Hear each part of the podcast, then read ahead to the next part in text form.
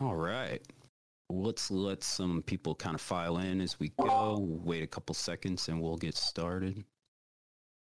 I like JT's little avatar. Oh yeah, that was a uh, uh, NFT they did for exclusive for uh, Lattice One owners. Ooh, I should have gotten my lattice. Was that the one one. that JT has? Yeah. Nice. It's cool. Like the, the physically generated NFT that goes with like the actual hardware. That's pretty interesting. Totally. And seeing it on that screen when you're doing it is like a first kind of first experience. Oh, it shows on the secure element screen. That's that's really cool.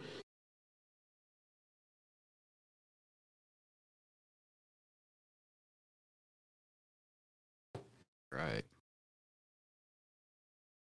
And then like I was saying, we can do the uh we'll touch on like the philosophical side and then and then really unpack as far as we want if we don't end up with any uh comments or questions from the chat. It's great to me.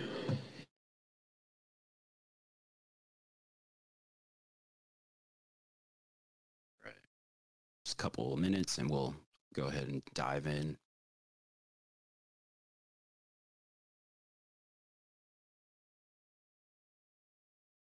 JT, I hope you got a helmet on because we're gonna go fast and break shit. All right. All right, let's go ahead and dive in, y'all. Uh, this is the EV Mavericks live panel discussion with the team behind Influence. Um, thanks for all. Thank you all for being here. Um, we've got. We'll go with uh, Darkos Nightmare, Inter Interweaver, and Etherway. Thanks for Yeah, being here. thanks for having us. Yeah, Great to be here.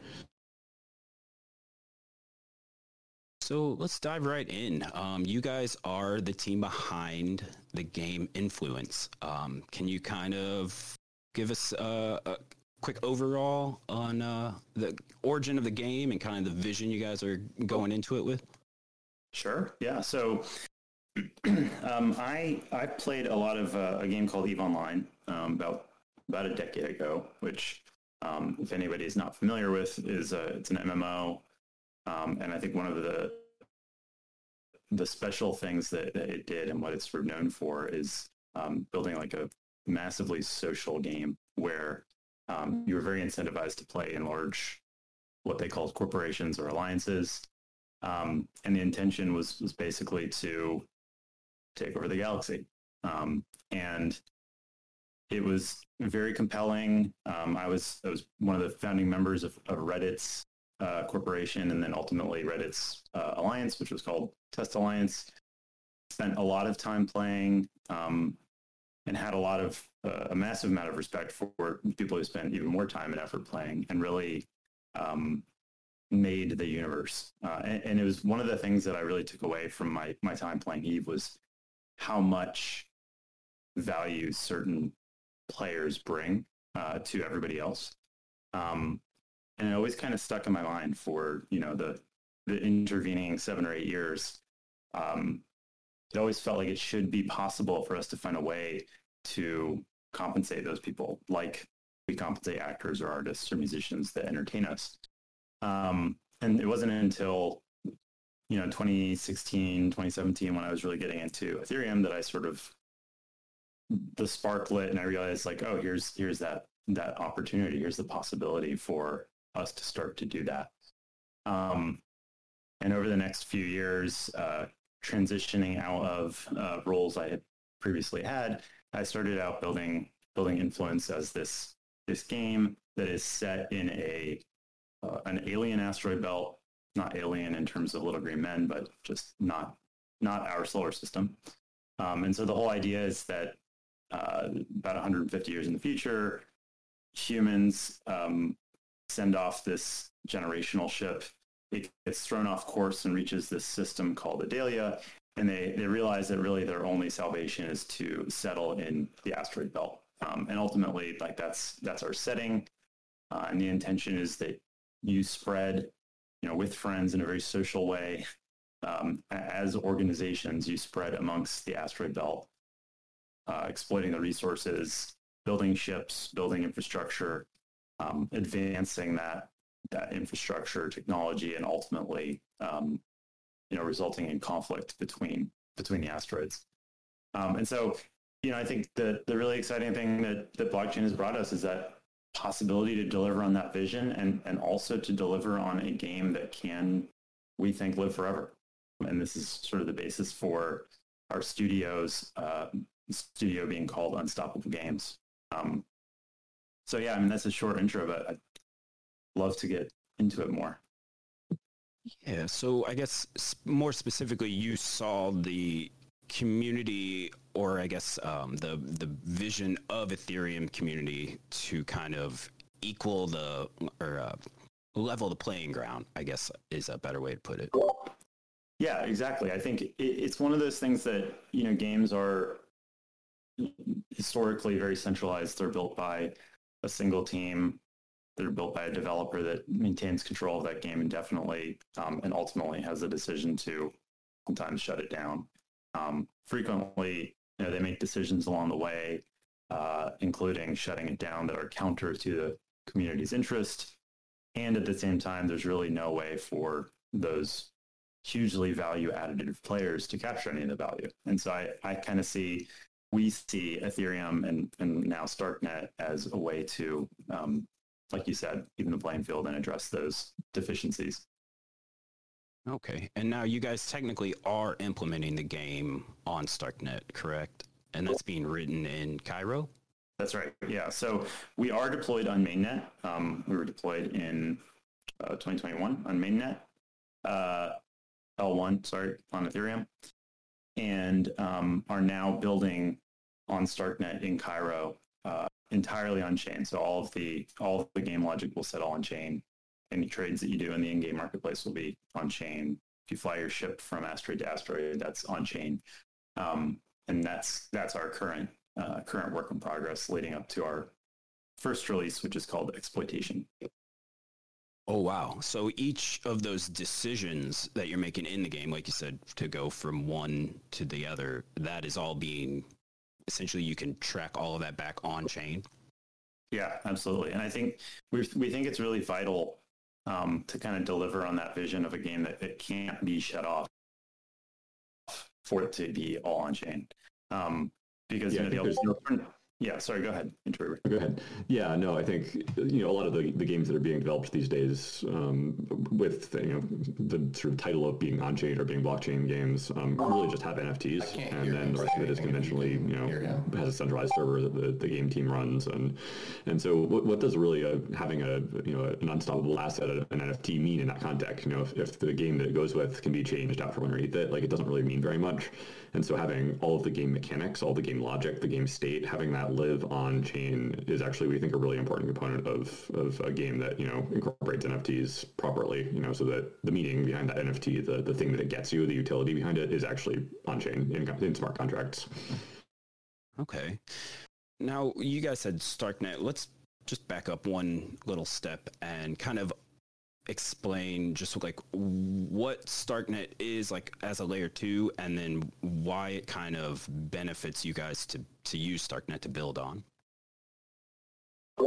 Yeah, so so StarkNet is a, um, a ZK rollup in its current state, um, which means it uses zero knowledge proofs, which it commits to layer one Ethereum uh, on a regular basis that inherently mathematically prove all the transactions that have occurred on on StarkNet.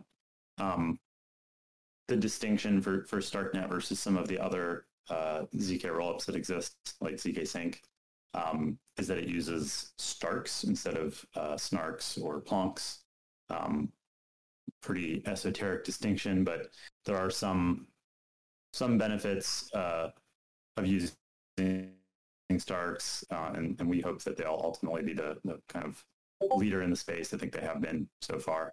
Um, but yeah, the, the main intention here is is you know how can we how can we build a game that's entirely on chain while still um, maintaining a low cost for players because you know ultimately nobody, nobody wants to play a game where they're having to pay uh, layer one type fees every time they want to um, you know mine some resources. Uh, so for us, it's all about being able to run these interesting computations on chain that, that underpin our procedural world um, for cheap. Um, and then ultimately with, you know, EIP 4844 or, or other data availability solutions, um, even have a, uh, a cheap way to store all that data or a, a cheaper way to store all that data. Um, so, so we're also really excited about its distinction versus optimistic rollups, because in the case of a game where you have so many non-fungible tokens versus, you know, fungible tokens, um, there is no way to have instant withdrawals on optimistic rollups. You know, there's no pools on both sides of unique tokens.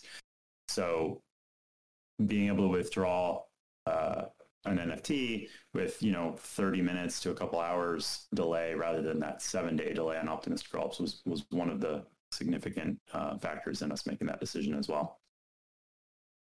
There's also a component there of the, the sort of um, scaling properties of ZK rollups specifically as compared to optimistic rollups, right? The fact that you can take, you know, essentially an arbitrary number of transactions on that rollup and compress the execution costs of them down to basically a constant cost which is something you can't actually do, you know, in the context of say an optimistic rollup, where that all those transactions still have to be sort of batched together, um, and it's the costs of those on layer one scale up the number of transactions. On zk rollups, that's not the case, and that is sort of the that's the thing that basically solves the blockchain trilemma. You know, that's the the, the reason that we can move fast. That basic limitation um, is these that zero knowledge proof ability to compact to compact those transactions, and so that's why we chose Starknet specifically, is because it enables us to scale to the tens or potentially even hundreds of thousands of players that we really hope to have on influence one day. Okay, so it's it's unlocked your your scalability. Absolutely, and and I mean it's exciting too. Like from a computation perspective, like Inter- Interweaver was saying, you know, computation can be sort of almost infinitely scaled. Um, and what we're doing, you know, dynamic calculations of asteroid orbits on blockchain, which like that's it's going to be impossible for us to do on L1, obviously. Um, and, and using a ZK roll, rollup like StarkNet provides that ability to to really do a lot of interesting computation, which which I think is necessary for uh, for a game like ours to exist. Okay, so then um, how are you guys going about like some of the problems in gaming um, more so than just uh, the computational scalability problems, but how are you guys kind of looking at how you're going to scale like to to for a lack of better term onboarding people kind of into the space?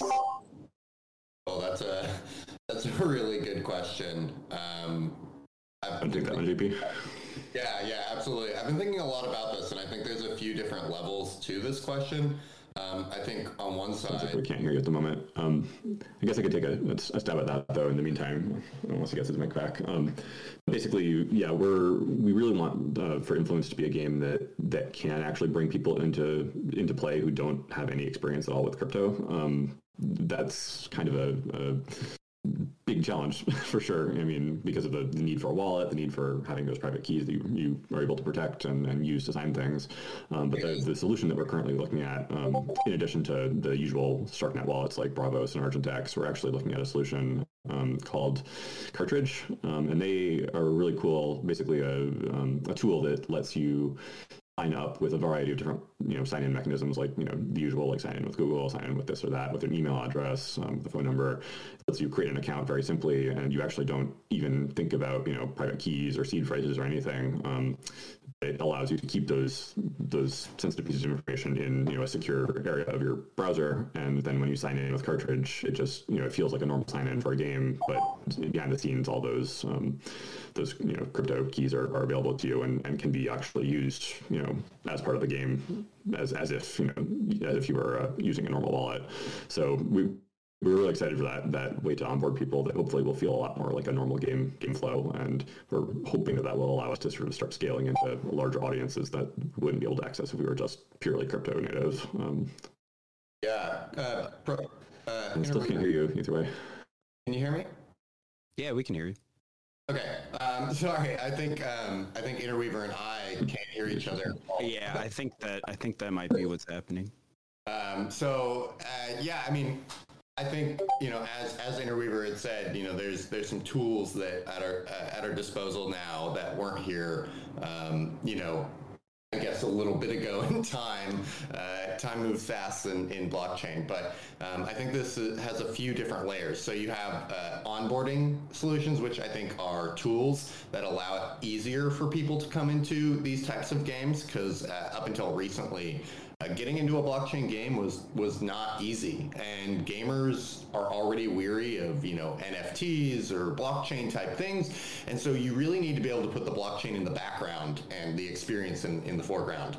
Um, and, and then, you know, the other side of it too for onboarding masses, because there are 2 billion plus gamers in the world and, and we have um, very little reach in blockchain so far with gamers, is that we need to uh, create games of, of quality that aren't scams, that, uh, you know, actually can prove themselves as, as good games. And then we also need to have uh, more and more content creators um, that, that are coming into this space and, and taking that, that risk of introducing these games to their audiences.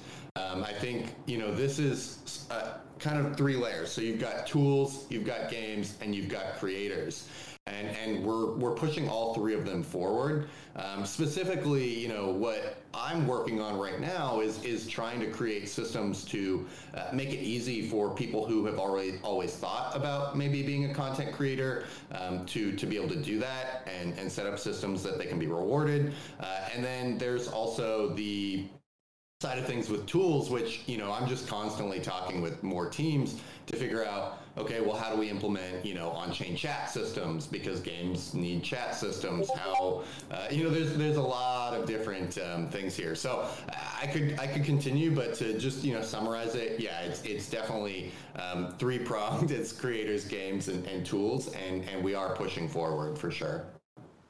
Okay, so yeah, it sounds like uh, lower the barrier to entry on all fronts, um, whether that's kind of streamlining the UX experience uh, so people don't have to actually think about signing transactions and, and wallet security, and and also just kind of creating, like you said, the tools for for game makers or, or storytellers who want to get in, maybe who haven't been in the space but are are looking from the other side of the fence, kind of wanting to make that that leap. Yeah, absolutely. Yeah, absolutely. But you know, I think I think there's there's sort of two uh, two topics you touched on there. I think one being account abstraction, and the other, which maybe I'll just touch on first. Um, I, I think it's kind of interesting, like the creators that are looking from the other side into like how to get into uh, you know building on Web three. Um, and and I I do think that these new tools are going to be very helpful uh, to kind of ease that process. But one thing I hope that it, it does substantially ease is uh, is the ability to build in a decentralized manner. Because I think one of the things that we see, especially with games um, that that call themselves Web three, is that they are in I think the vast majority of cases still largely indistinguishable from uh, I guess traditional games in that they've effectively just replaced their storefront which and, and I don't want to I don't want to diminish that too much. I mean, I think that's important and it's exciting to see uh, you know blockchain becoming the storefront for game assets rather than something like Steam or Epic or or what have you other other game ecosystem stores.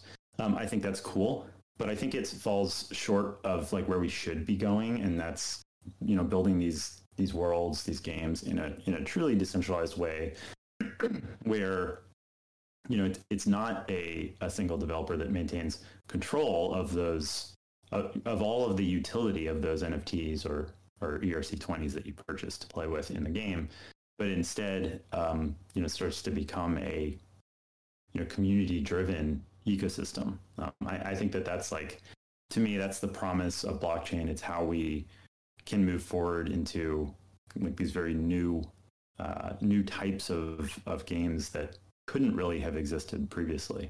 Um, and I, I hope to see that more and more as it becomes easier and easier to build in that manner with these tools. Yeah, and it, it seems, you know, that influence is kind of growing along with the tech. Like you said, you guys are deployed on L1, but you're also kind of optimizing or, or future proofing and, and looking to the future. Um, like you said, with, with the unlock of scalability from ZK rollups and everything like that. Um, what other kind of difficulties are you guys finding on like being able to implement and work around these kind of restrictions that that is kind of inherent in these on-chain games in their in their late or sorry in their early kind of life cycles? Yeah, that's a great question. Um, yeah, there's there's absolutely restrictions and and kind of we do get boxed in to a degree in what we can do. Um, there's a fair amount of working around that.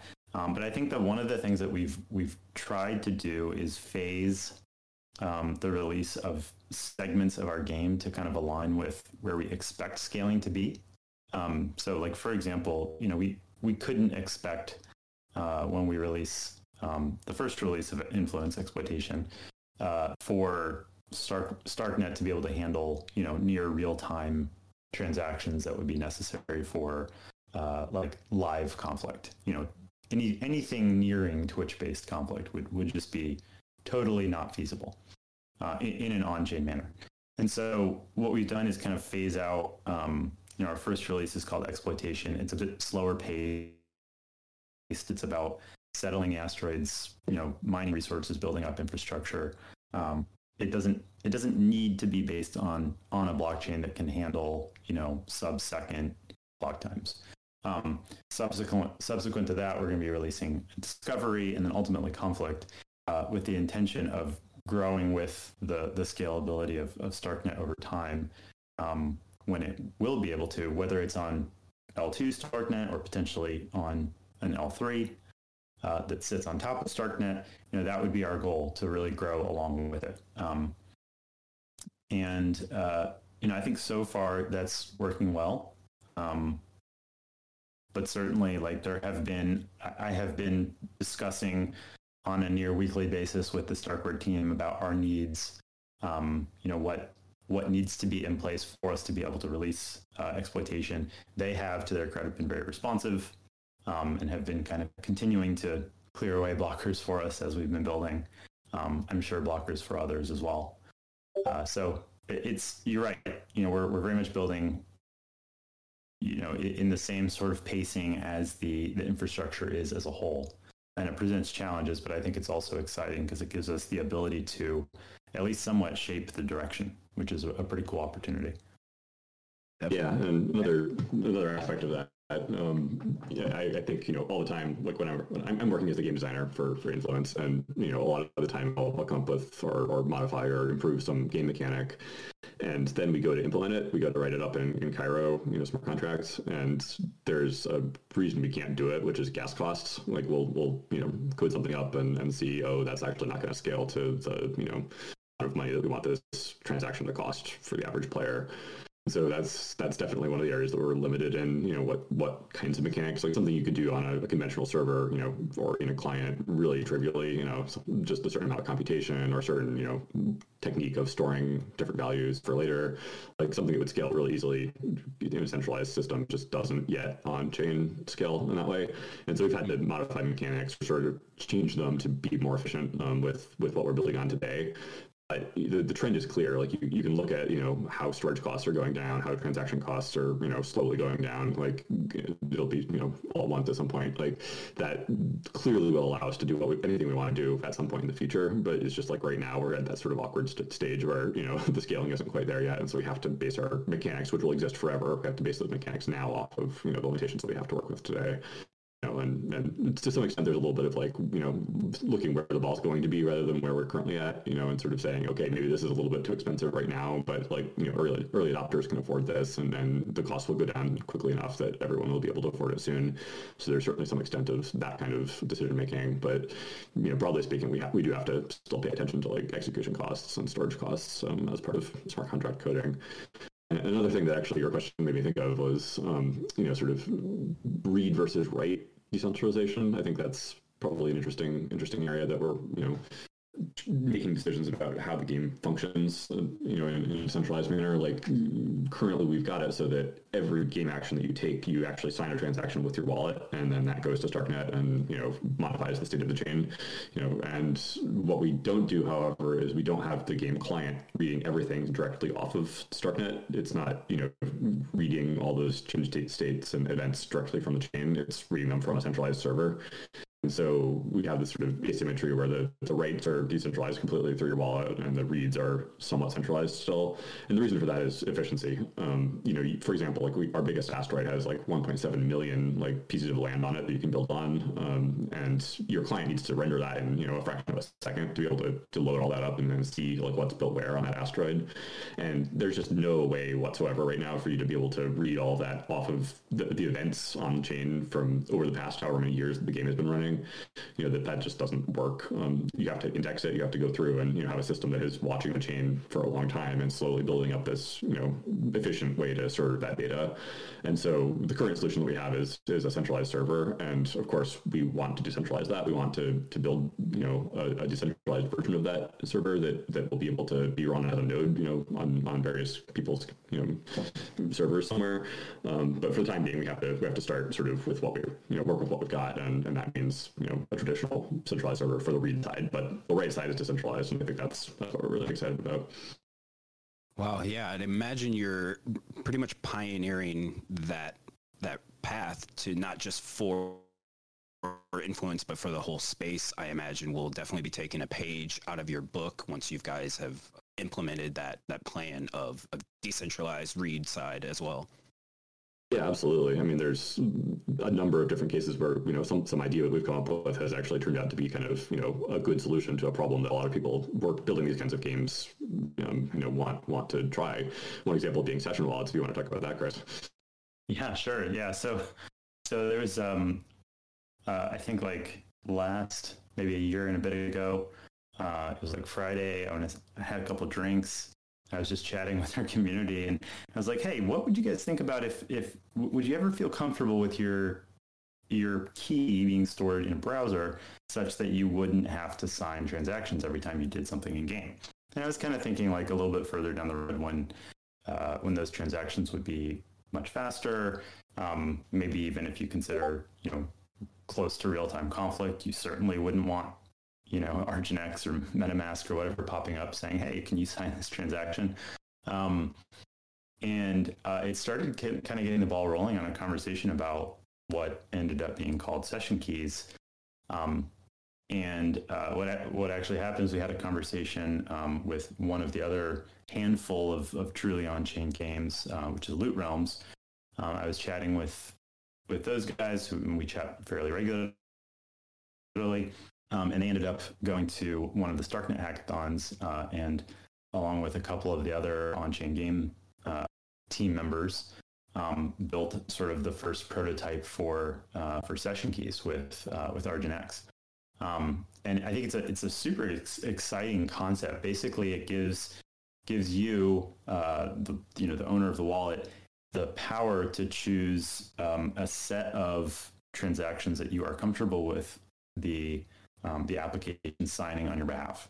Um, and so you could imagine, uh, in the case of influence, you might say, "I'm cool with the wallet signing. Um, you know, anything that doesn't touch my core assets. So any transaction that doesn't deal with transferring my asteroid or transferring, um, you know, my my crewmates or my crew I'm fine with. It can do everything else in game. And so then at that point, you'd be able to to trade on the market. You'd be able to build buildings. You could mine. Like all that could happen without ever being taken out of the immersive experience. You'd never have a, a wallet pop up.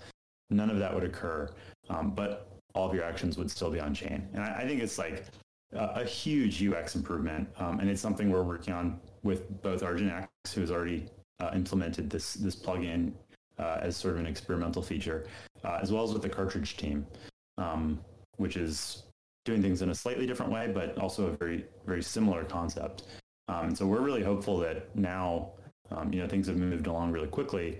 As of our launch, people won't need to experience that sort of UX pain of constantly having to sign transactions. So I think it's it's really exciting and, and a great example Interweaver, like you said, of kind of like how we're helping to shape the space, how we're getting to help shape the space, which is really, really cool.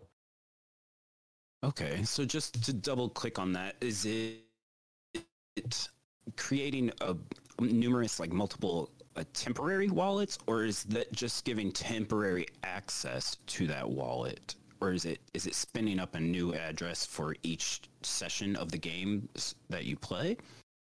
Uh, it is, yeah. So it actually it cre- creates a temporary key, um, and that key is able to sign uh, sign transactions. And what happens, and this is this is due to account abstraction, because every account is a smart contract and can have any set of arbitrary logic in it now on Starknet, um, and potentially on on Ethereum when when that EIP comes along.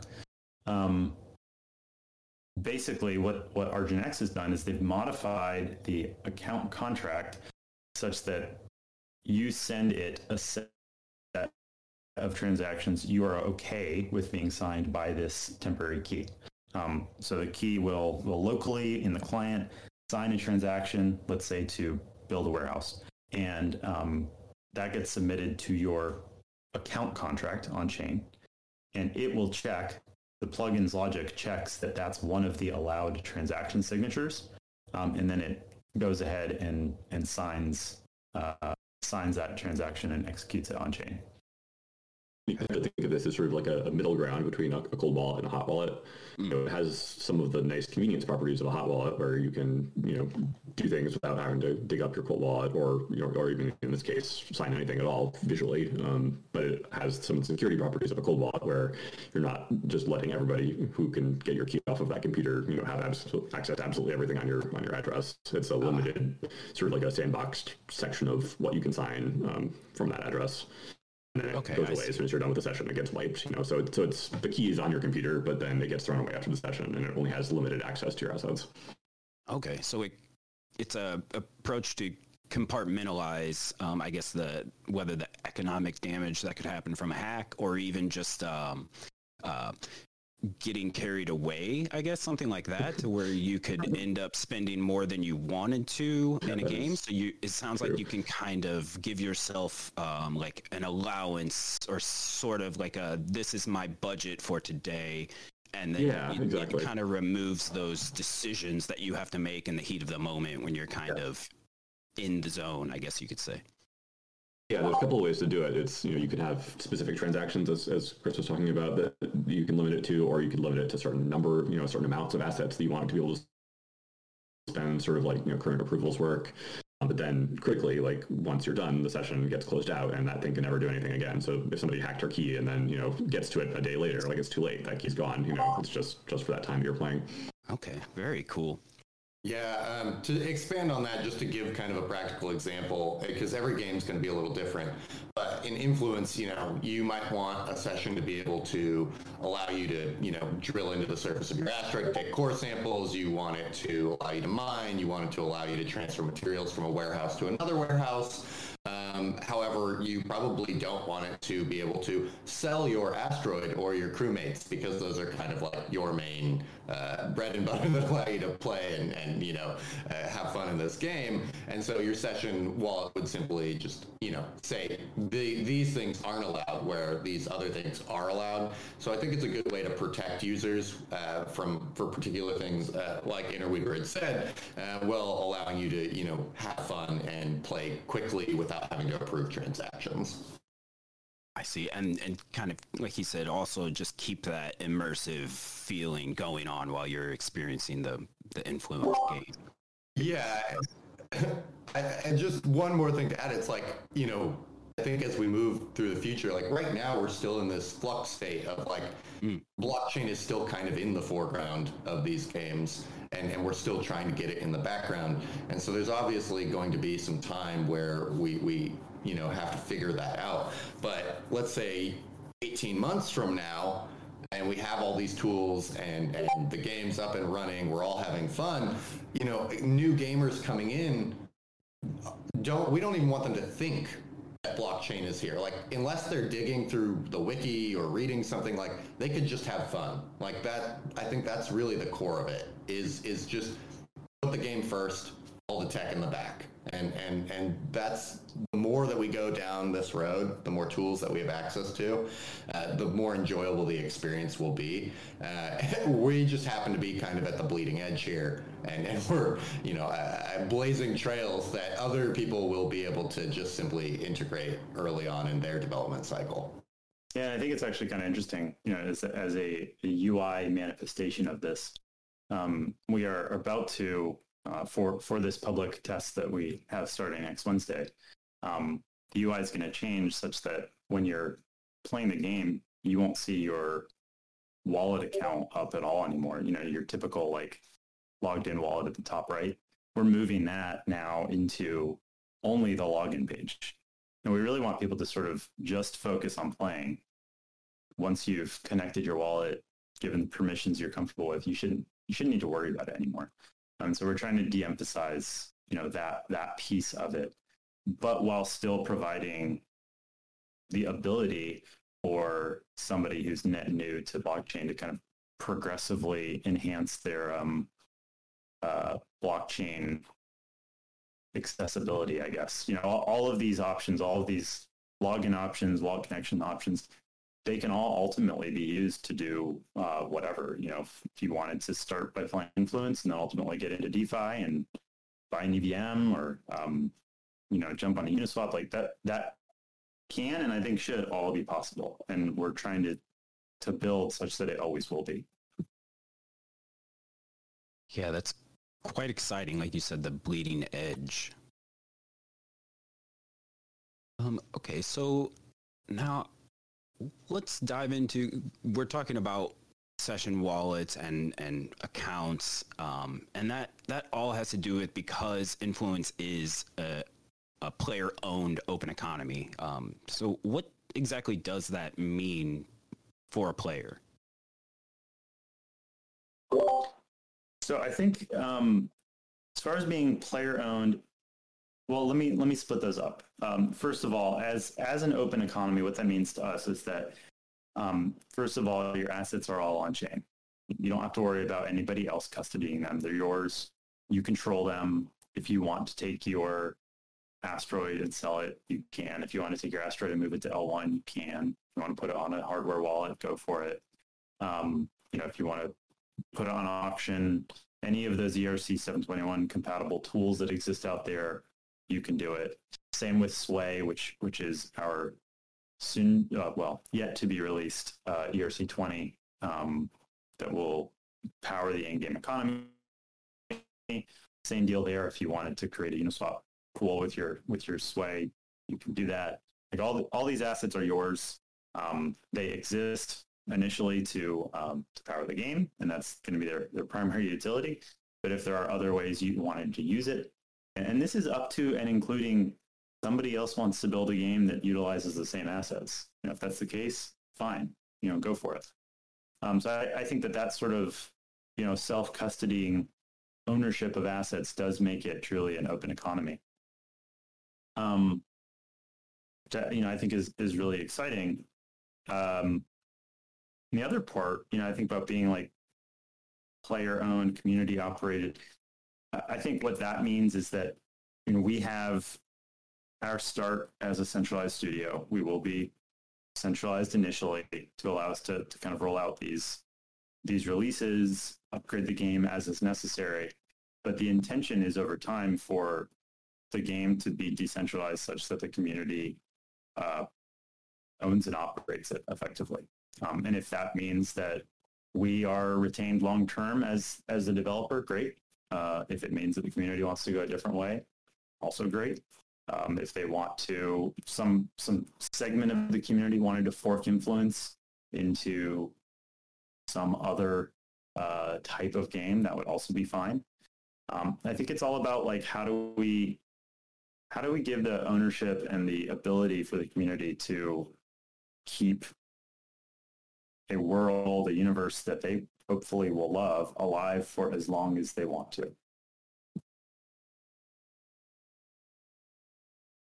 I really love the uh, community minded approach you all have taken um, like you said, you've done like phased rollouts, and I imagine another byproduct of that is is getting the feedback for that particular phase from the people playing it, and then being able to kind of sidestep or pivot or whatever kind of solution might might bring itself to the surface that you probably didn't see or think about until you actually got that feedback and had that phase rolled out so that people could get their kind of hands on the game and experience. Yeah, I mean, the role of the community in this game is really pretty exceptional. I mean, I I started out as just a playing community member myself, and you know ended up on the team. But it's it, you know you as a community member really have a lot of feedback. Um, I think you know traditional game development really happens behind closed doors. Like it, it sort of is this vision that somebody has, and then they hire people to build it, and then they release it, and then and then people get to try it. And for us, like almost every idea is out there as soon as we think of it, and you know have, have sort of polished it up a little bit just so that it makes sense to, to share it. But you know, people can give their feedback right away on that kind of thing, and I think that's really helped us build a better game as, as a result. I mean, there's been many ideas that we had that, you know, somebody found a hole with and, you know, we, we might not necessarily have found that ourselves if, you know, if somebody hadn't brought it to our attention. I think that's that's a really you know powerful vision to have this sort of open open game that the community can can feedback into. That also applies from a technical perspective too. Like we have um, a, a, number of you know sort of websites and, and sort of third party tools that people are building around around the game. Um, you know, there's already probably ten or twelve different like sites that people have built that actually have like really valuable you know sort of additional widgets and tools let them understand like what's going on in the game. And some of those are integrated with our smart contracts. Like that's really a, pretty exciting direction because you know we're, we're on chain. That information is out there. You know, it's like a public server. It's like an open source server basically that people can access that data and do whatever they want with, and even to the point of you know submitting transactions if they want to, if they you know if they want to let somebody take that take that risk of, of using somebody else's site to interact with the game. Um, so it's it's really this sort of extensible open open even even now even as we're a centralized studio building it like it's it's already open in a way that most games would not be. Yeah, uh, very cool. And, and to you know expand on that community side, you know I think for a game that is labeled as unstoppable and it's fully on chain, and we really are you know putting the community at the core of this. Um, we have to build out you know in the open. We have to share things along the way, um, and, and this is not just because you know this is what we said we're going to do but it's because we need to basically get you know community members up, up to speed and, and teach them kind of what we're doing and show them what's possible. And, and like Interweaver is saying you know eventually they can you know take it over from there. They can build third party projects uh, w- which have been incredible by the way. Like we have some pretty cool stuff uh, that's already been built. Um, but you know if, if we if we look, you know, in, in the future here, you know, influence, let's say, is launched, um, and we have this this community that's already been part of it. I think there's a lot more life there initially um, than if we build kind of in the AAA uh, realm, which is basically high marketing dollars and behind closed doors, and hope for a really strong release. Just and, and that's like kind of their make or break moment. Um, and, and I don't really like that for blockchain gaming yet. It's too early in the development cycle of these games. I think communities are a huge, huge part of this, and, and to bring them in early is is vital. Uh, and and I'm excited to see where they take it uh, afterwards. So you know, I think if, if we look down the road how community will really affect this game, you know, I, I, know Chris probably has some thoughts here, but we have our release of conflict that still needs to come out before we really hand over the, the keys to the castle. But by that time, I'm hoping there's very, very um, interesting products out there to help us build DAOs uh, easier and, and to be able to like very much integrate tools for them.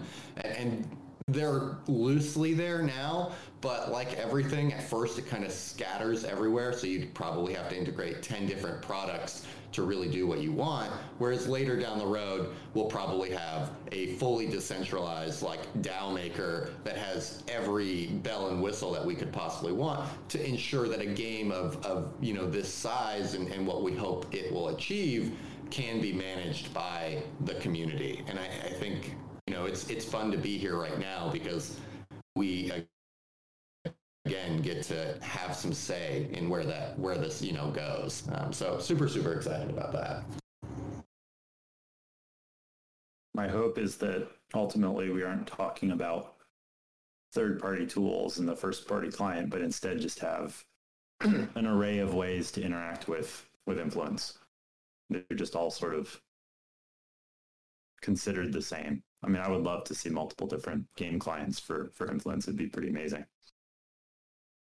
Right. I mean, there's this sort of distinction of like, you know, something that's canonical or first party and something that's, you know, sort of made by somebody else, a third party thing. And the fact that we have our core contracts on chain, and, you know, if somebody else builds a contract that can interface with those, then that's just as on chain as our core contract. You know, it's, it's just as canonical, you know, and think that that's really sort of a, you know, it's like a game where you can mod the server, you know, is really what it comes down to. But, you know, there's certain contracts that are core to the game that you can't you can't just change to you know break the game mechanics. Like those are those are still there. Like it's not like you can infinitely mod it but you know you can extend it in a way that you really couldn't with a normal centralized server. Yeah. I mean like it's, it's a little contrived but like you could you could very easily uh, make a little mini game where you could like have two crews fight each other and the winner you know wins one of the the crewmates or something like that would be a little mini game that could easily exist. Um, and, and there are so many possibilities like that out there um, that could just directly integrate with influence. Uh, I think the idea of that is incredibly exciting. Isn't there somebody who's actually building that? I, I thought there might have. Yeah, yeah. I was gonna say one of our uh, longtime community members is actually uh, building, or at least uh, they they were a while ago. I uh, don't know where it is in the development cycle, uh, but yeah, that was kind of a plan to have kind of an auto battler between crews. Okay, so now I'm trust. uh, something too that I think is interesting, Chris, that you, or you know, Darkos, that uh, you just mentioned here is is you know the these different mm, games that could be built in the influence world. Uh, you know, during the bull market, the, the term metaverse was just like overused and everyone's kind of almost sick of it. It's like eating too much candy. No one likes that word anymore. Um, it, it's I don't think you can like force a metaverse uh, in how like most people would think about it in, in this space uh, to exist. You can't be like, here it is, do it. It's like kind of got to come from within. So you, you start off with one thing and you just have an avid community that enjoys it and wants to build more. And, and I think that's the way to go about it versus like trying to be like everyone build all these things for this world now before this world really has any strong community behind it and and so i'm excited to kind of get back to the the roots of like no we're going to make fun successful unique products that have incredible communities and then see what they do with it yeah, it's a great point about you know sort of bringing up the word metaverse. I mean, I'll steer away from using it, but what we're seeing with this game is really a, a very blurred line between people who are making the game, the people who are playing the game, game, what you know, what is part of the game, what isn't part of the game. Like those lines are really starting to blur because we're taking down those those centralization sort of walled garden boundaries that have traditionally existed around any kind of game like this. We're, we're letting you know people play this game and interact with this game that would never have had a chance otherwise. You know, and I think I think that starts to sort of it all starts to blur together. And, and if you want to call that a metaverse, that might not be a, a bad word for it. Well, what's interesting is that along with, like you said, people who played Eve and some other games are really going to resonate with influence. Um, but also, what you guys are doing is kind of marrying in this also this other community of astronomy lovers, and because this is all like real data and and ex- existing asteroids that you guys are pulling information from.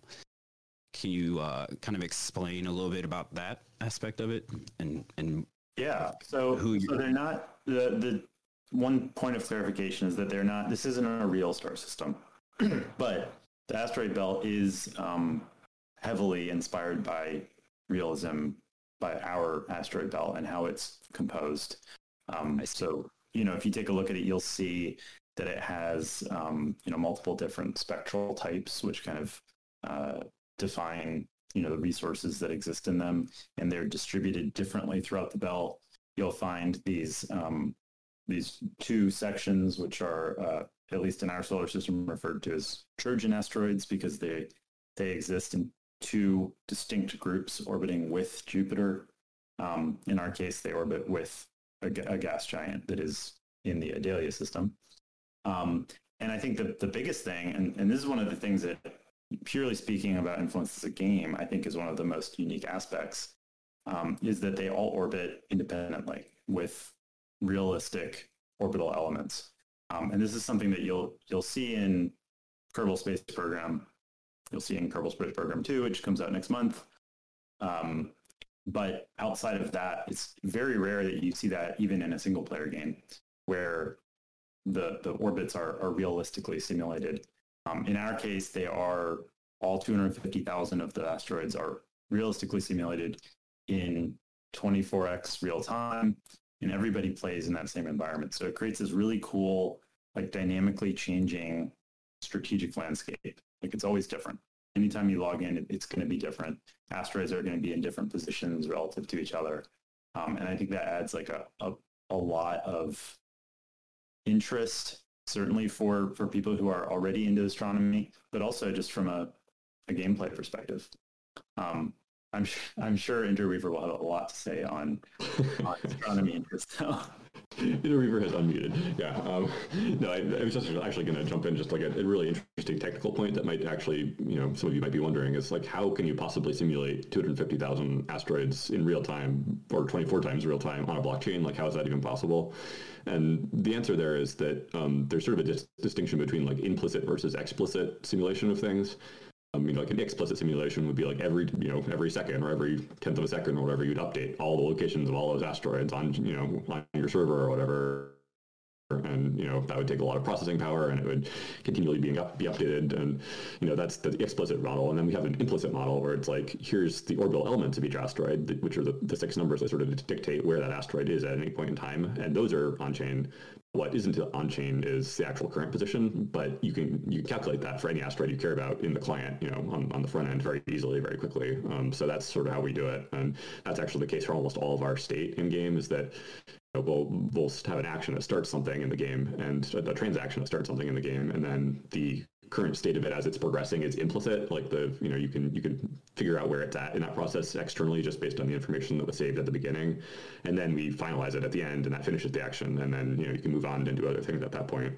Um, but we're not continually updating all the different things that are changing and moving in the game at every second. We're just having a starting and an ending point, or, or in the case of asteroids, just a starting point that sort of, sort of sets like where they're where they're located and that's that's all you know so it's much more efficient and and that's how we can do it on, on chain as far as astronomy is concerned, yeah, no, I mean, this kind of game is just like a complete, you know, so much fun to play with as somebody who really is into astronomy. Like there's, you know, I think our audience um, of people who are really into this sort of hard science fiction type of game where, where every, you know, every product in the production chains that we have in the game is a real sort of chemical reaction or a real factory process. You know, every every spectral type is at least modeled on a, a, real spectral type for an asteroid. Like those are all sort of we're pulling that from from re- reality, from real life. I feel like the kind of people who enjoy those kinds of games are actually pretty aligned with sort of the, the on-chain, you know, blockchain, Ethereum kind of people too. Like there's this really interesting sort of you know crossover. I think that at least certainly brought me in, into the into the game, and I think you know definitely some of our other our other community members too are have that sort of same you know appreciation for reality and for sort of like there being a one one real truth underneath everything, which I think both astronomy and Ethereum and blockchain sort of get at in different from different directions. So yeah, I think it's a, it's a great combination. You kind of touched on uh, what kind of computation is on chain and off chain. Can we kind of just unpack the difference between uh, what would be like a weakly on-chain game and a strongly on-chain game, and maybe the pros and cons to like what you guys use on your approach? Yeah, yeah, no, that's a great question. So, um, I think a, a, weakly on-chain game. I guess there are there are a variety. It's a spectrum, of course. Um, you know, they they would range all the way, uh, I think, down to uh, you as a player buy an NFT or some some token. Um, a centralized server picks up that event, stores that you identified probably by an email address associated to your on-chain address, own that token, and now you can use it in game. Um, and in that game being a centralized client, centralized server. I think that's probably the most weakly on-chain uh, type of game that exists. Probably also the majority of them right now. Uh, and then you can kind of move up the spectrum um, where you might have like an auto battler where all of the battle itself takes place off chain, com- computed in client on server potentially, but then the results are are committed on chain. Um, that that can be interesting as well. I think that there's some interesting use cases there with kind of having that history of of matches and leaderboards that could potentially be fully on chain. Um, and then I think for us, you know, we we are in the in the place where where all game state is on chain. Um, so, like Interweaver said, in a lot of cases, and this is one of the one of the places where we have, I think, needed to work around the way the blockchain works. Potentially, also the the gas costs that exist at the moment. Um, you know, we we've set things up such that all of the state that needs to be there for us to be able to calculate the uh, let's say human readable state in the client exists on chain. Um, and so what we've done is is in large part mirrored the logic that sits on chain that's responsible for validating all of the inputs. We've replicated that into uh, an SDK, basically a set of tools that anybody in the community can use, but we also use for our client uh, and server. Um, and that logic then can run in the scope of somebody's game client to basically grab all the data that exists on chain, compute how the world should look based on that, and then display it to the user. Um, and that what that really does is then it gives the player the ability to just you know use that visual input to generate via the client a transaction that will be appropriately validated on chain. Um, so it's you know it's not it's not the case where everything, all of the game state that is on chain is what I would call human readable. But it's it's close enough, and we have tools enough release that uh, anybody with a little bit of, of coding knowledge can very quickly turn everything that is on chain, all the state that exists on chain for the game, into uh, very human readable state. Um, you know, as for for the benefits of that, I think that kind of touches again on player ownership, open economy. You know, having it on state means that any contract can inter- interact with it. Um, you know, any contract can submit a transaction that is valid and modify the game state, and I think that opens up just an incredible number of possibilities um, that we've really only scratched the surface of. I mean, we're going to, we are inevitably going to see um, contracts created that manage alliances in game, uh, you know, special permissions that certain alliances want to come up with. We're going to see contracts that govern, you know, hey, I want you to deliver these goods from A to B, uh, uh, maybe in a different way than the deliveries that will ultimately bake into the game. Different conditions. We'll see um, contracts that govern leasing some of the lots that exist on the surfaces of the asteroids uh, leasing them with special conditions. So I, I think I think that's the true benefit, and I think that's that's a benefit that you can't really get from the more weakly on-chain models. Okay, so it sounds like um, where the lot the game logic is settled basically decides the the the strength or weakness of like all, where you fall on the spectrum. Yeah, I think that's fair. I think it's I think the spectrum would be the the maybe the level of granularity of of game state that is settled on chain. You know, strongly on chain to me means that you can you can entirely recreate the state of the game mm. with data that exists on chain. Um, you know, down to the weakest on chain, you can't really construct any of the state except for ownership of a couple of assets but even then, the game itself can't even modify the ownership of the assets typically. Um, and then there's kind of everything in the middle where you can possibly recreate some of the game's state, but not all of it. Gotcha. So then, I mean, just being on the blockchain itself, like being transparent and public with access, you know, anyone can access and look if, if they know how to use the tools. How do you guys kind of go about, can you explain like what backrunning is and like why and how it would apply like in gaming and like how you guys are kind of going about your solution to that?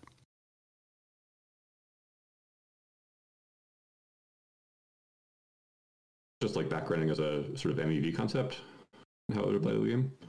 Yeah, exactly. Um, because you know if if it, everything is transparent and and I'm looking on chain and I know how to kind of read what's going on, is there a way that I have an advantage and I can kind of kind of tail back, like you said, uh, the MEV opportunities yeah, I mean that's that's a really interesting question, actually. Um, I mean, I think perhaps the, the place to start is sort of our thoughts about you know how, how botting might work on in this game because that transcends eventually into MEV if you automate enough of it. Um, I think the way that we've been thinking about botting specifically is that since we have you know it's all on chain, the the the you know contracts can be written to directly by anybody who has access to you know a node on the on Starknet. Um, you know, we expect people to run automated players, you know, which you could call a bot, you could call an NPC. Um, there's sort of an interesting, you know, like duality there that I think, you know, you play a game and some, some of the people around you are real, some of them are, some of them are automatic. Um, you know, I think it'll be a pretty interesting mix there. Um, but as far as like actual MEV, um, yes, you know, in as much as this is an on-chain game and in as much as there will be arbitrage opportunities, um, you know, I, I think Starknet will probably have some, some posture related to front running that they, they might attempt to prevent. But as far as back running is concerned, you know, that's that's all part of, you know, sort of an open economy where arbitrage opportunities are created by certain actions that people will take. Um, one, and, and, then, you know, an automated system can detect those opportunities and then go back in and, and create transactions that will, you know, profit off of them. One really interesting aspect though of our game is that, you know, most of the resources in the game are actually location based. So, you know, if you you have you know a certain set of materials on an asteroid, you know you can't trade them with somebody else who's on a different asteroid that has those same materials. Like they, they aren't fungible. Like they're only fungible on that same asteroid. So I think you know th- that MEV bot would actually have to figure out how to get those materials onto a ship, fly them into another asteroid, and then sell them on the marketplace there. You know, and if that bot can do that, then you know, welcome. like you know, that's a great NPC. More power to them. exactly. Okay. Okay. So it's it's open and I guess not encouraged, but just uh, it's just a reality. Yep. I mean, I think you know there will be some automation platforms that players create that they can take advantage of, and you know, so you can automate what parts of the game that you want, and you know, play the parts that you still find fun. You know, there'll be sort of a balance that everyone finds that you know what kind of game do they want to play, and they'll be able to play that game. Yeah, and I think in, until we implement hidden knowledge, which which is a yeah, which is on our roadmap. That actually um, brought me to my next question. so yeah, yeah, please, sorry, go on. It's certainly on our roadmap for conflict. I think it's uh, 100% necessary there. Um, but until then, uh, you know, I, I, think one of our, our strategies for coping with that is really just to make sure that uh, as much of that state is viewable and readable and easily consumable for all players so that it's, you know, we're not necessarily giving a uh, undue advantage to people who can you know read the read the data on chain, but rather just saying here it is, everybody can see it. Um, but yeah, I mean, as as we as we reach towards conflict, hidden knowledge becomes obviously more and more important. Um, and so that's something that we're we'll be gearing up for. You know, implementing uh, zero knowledge on a zero knowledge rollup, different things. Um, but uh, that's certainly going to come up for us, and you know, we'll we'll be at that point standing on the shoulders of games like Dark Forest and others that have implemented that sort of zero knowledge uh, zero knowledge proofs that we'll need to take advantage of as well to do things like hide uh, the types of guns that are that are on your ship or hide the hide the what you're storing in your ship or ultimately hiding what you're storing in your warehouse because you know long term I think that those would all make for a much more interesting uh, strategic environment than having this perfect knowledge that we have today. Okay, so it's kind of not showing your hand before mm-hmm. you can play it. Yes. Yeah, we're, we're we're making some. You know, at that point, I think we have a lot more freedom uh, with mechanics. We're not as constrained, uh, we are still making some decisions just purely you know, based on again reality, the gameplay we'd like to see. Uh, one of those examples is that like all the ships will be visible. You'll still be able to see where people are going, but you'll have less than perfect knowledge, depending on your skills and your technologies. You'll have less than perfect knowledge of you know, what that ship is, who owns it, what's in it, what types of guns are on it, etc. Which I think should make for a really fun kind of uh, positioning oriented game when it comes to um, conflict. Okay. Yeah. Kind of. Oh, sorry. Go on. Add to that, I just um, I had a community member show me something pretty interesting the other day, which was like a 3D chess game that you could put objects in the middle, like an asteroid, using it uh, as like kind of the area of combat.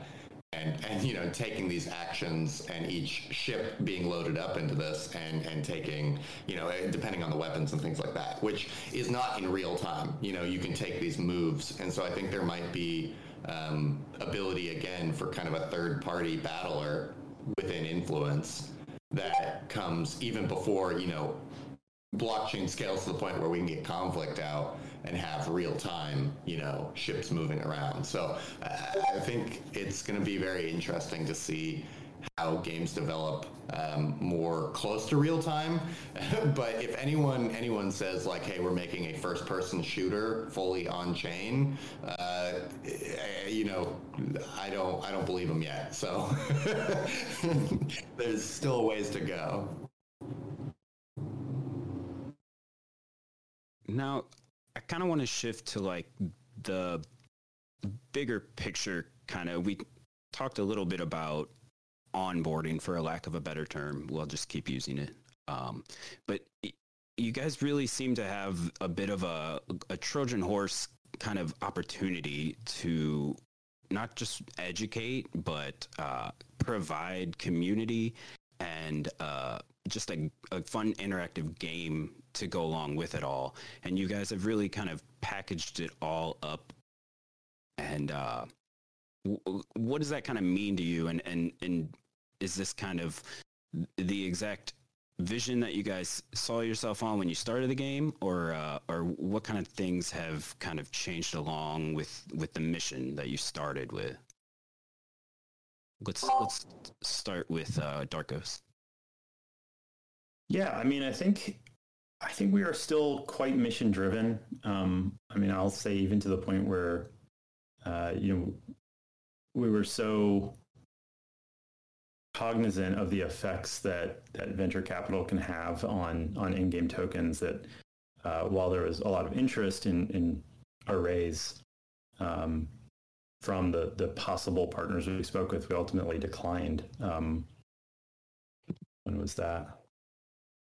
last year sometime, um, or over a year ago now, uh, because I think that it was we were concerned about how it was going to potentially impact um, the community, the health of the game, etc.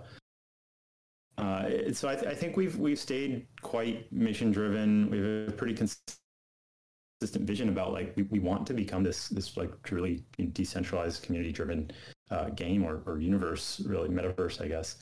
Um, over time that uh, you know the core of the core of the studio is, is, being able to turn over control fully to a game and, and, allow it to be run either with or without us. Um, so I think I think we're still really on course there. I think that honestly, the thing that has surprised me the most is, um, and maybe it shouldn't have. Maybe it was a little naive to expect te- the technology to progress faster than it did. Um, but I guess the opportunity it's the opportunity that we've kind of been given to help shape um, you know how things develop. Like we we are much more building on the bleeding edge of of Starknet, you know, L2s, EIPs that are that are you know early to come out. Um, assuming Starknet uses EIP 4844, we'll probably have transactions in some of the first blobs.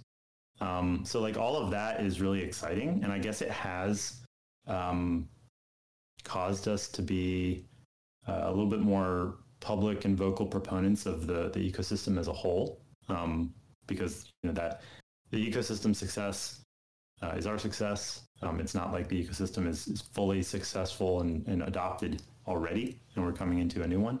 So yeah, I think I think that we have become, uh, you know, almost almost like publicly lobbying for the success of this ecosystem as a whole, and I, I think that has been exciting. Um, but admittedly, it does also uh, slow things down a little bit. So opportunities there, but also some some drawbacks. Um, but I think it's net net a big positive that we're we're able to really help to to drive things forward, help to um, I think in large part help to pull an ecosystem that is largely developers and developer focused and pull them to kind of out of sometimes what becomes a bubble and have them look at like, hey, we have these large communities of people who are willing to play. Uh, in fact, in our first um, our first release, I, I, think that we did a survey, and Ether, you'll have to correct me if I'm wrong, but I think something like 50% of our first um, sale, uh, the participants were totally new to blockchain. So like we we have this real ability to kind of be that Trojan horse, like you said, um, and I think we are taking that um, role more and more seriously as we grow. Yeah, that's that's a good one, and I can I can just you know piggyback off that. Um, in terms of community and things uh, of that nature for, for influence and, and just generally uh, where we're at in blockchain, uh, trying to create this game um, for a game's sake. You know, this is supposed to be fun. Uh, we want lots of players enjoying this game. And you know, there have definitely been moments where you, you can see community being like, well, when is it going to happen and things like that. And, and yeah, so there have been some drawbacks to like kind of the slowness of, of this technology rolling out, but it's also given us the opportunity to involve the community more uh, with kind of how we're building it, like Interweaver was talking about earlier, with, with kind of the mechanics and logic of these actions that we're taking, you know, we can get feedback from our community uh, a little bit easier without having to rush this out the door. Um, and so it's been a lot of fun. I like to involve the community heavily as much as we can um, with with these types of decisions, and also try to encourage you know positive and, and fun interactions within our our you know um, social spaces.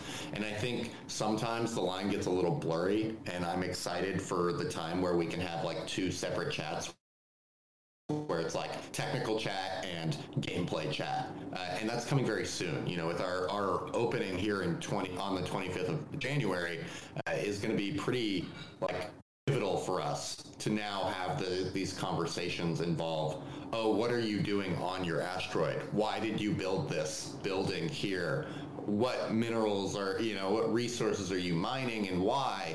And starting to get that layer of like theory crafting around a game really you know jump started and then having those conversations that you know we've been having here in, in kind of separate areas. And that way when we get new players that are just coming in from you know let's say reddit or twitter or you know another discord channel or their friend has told them about it they don't immediately see like so what's um you know what's the reason why we're using XYZ chain and how do I get Go ETH in my Braavos slash Argent X wallet, which like I think slows down the way the rate in which like true gamers are going to be able to just like get immersed in this world. And so we definitely have some some things to you know keep going with, and and like it'll improve over time. But we're very close. So really excited about the 25th and just being able to of shift that conversation a little bit. Yeah, absolutely. I mean, I think your your phrase like a Trojan horse is, is, perfect, and it kind of goes both ways. Actually, I mean, there's the the obvious direction, which is that you know, as a game, we are you know a Trojan horse for blockchain in in the broader sort of gaming space. Like, there's so many people out there, obviously, who have serious doubts about the technology and what, what's what's the point of it. I think we have an opportunity here to make a fun game that they only later realize is actually built on that and realize that in the context of finding something cool they can do that they couldn't do on another game, and they'll be like, oh, okay, that actually makes sense. You know, so it's a, it's a Trojan horse in that direction, but I think it's also a Trojan horse into blockchain. I mean, you know, the space is, as, as Darkos was saying, like full of all these people who are sort of very developer focused or finance focused. You know, they're they're sort of maintaining their their you know liquidity positions or whatever on on you know on Uniswap or wherever they're wherever they're at, and they're not really thinking about like what does this look like as a fun game. They're just thinking, okay, these are numbers, I can make profit by doing this specific action and then that specific action. You know, it's we're trying to bring in that more you know yes, fun and interesting and sort of dynamic set of, of things that you can do in a game that you you know only do on a very limited level in, in the sort of financial applications that we've been seeing so far. So I think you know GameFi really sort of binds those two worlds together. It's it's really one of the in my mind one of the more perfect applications for for this technology. It's just you know here's this set of people who have these assets that they want to interact with in very sort of specified ways that you know that make make up a game like all these mechanics make up a game together and writing writing game mechanics into smart contracts it just feels so you know it's, it's such a natural thing to do. Like it you know it just makes so much sense. So i think i think we're really sort of at this really interesting sort of cusp between these two different worlds and, and we're doing our best to sort of bring them together and i think there'll be some fireworks when they actually do come together. That's exciting. Yeah I, I love the community approach it really creates this sense of of ownership and pride, you know, to to go along the journey with y'all and and see the see the phases and evolution of it all. It and, and the learning and and like we said the the just the community reach of of not just into gaming or blockchain or you know chemistry you know you're also teaching a lot about chemistry and a lot about these these processes that would have to go into colonization and kind of foresight. Um, it's it's it's a lot of fun to watch, and it really brings that sense of of pride uh, when when you see the succeeding phase rollout. You know, it's like I feel a part of that. So I I, I think you know the community is who's going to play the game, and I really appreciate the approach to you know make it really all about them. Uh, like you guys said, it's it's got to be a game first and enjoyable, and then and then everything else kind of in the background is is the end state. Yeah, and just to quickly add here, um, and, and this isn't meant to be like a plug for our Discord, but on Thursday we will be kind of like showcasing the game in our Discord. Uh, Chris or Darkos will be there. We'll just kind of be talking through the new features. So, I, I mean, if anyone here wants to actually like see the game that we've been talking about this whole time and ask the more technical questions, I think that might be a good place for it. Um, so that, that definitely happens, you know, tomorrow, 11 a.m uh, Pacific Standard Time. Cool. Yeah, very cool. And then the test net is the 25th. Correct. Yeah. All right. Cool. All right. Well, I think this is a good spot. I know we went a little bit over. Um, if you guys don't have anything to add, um, if anybody from the audience has any questions, you could throw it up in the chat. Let me take a look real quick and see if we have any. Uh, does anybody have anything to add or uh, before we sign out? No, this was great. Thank you for having us. Yeah, thanks for teaching us about on-chain gaming. I feel like uh, I've learned a lot, and uh, I feel I feel ready to to dive in and, and start to actually be a part of the the atmosphere. So, thanks, guys. Yeah, thank you. Thank it you. very small space, so enjoy it while it's small. Bowling big. All right, cool. Well, thank you guys. We'll see you next time.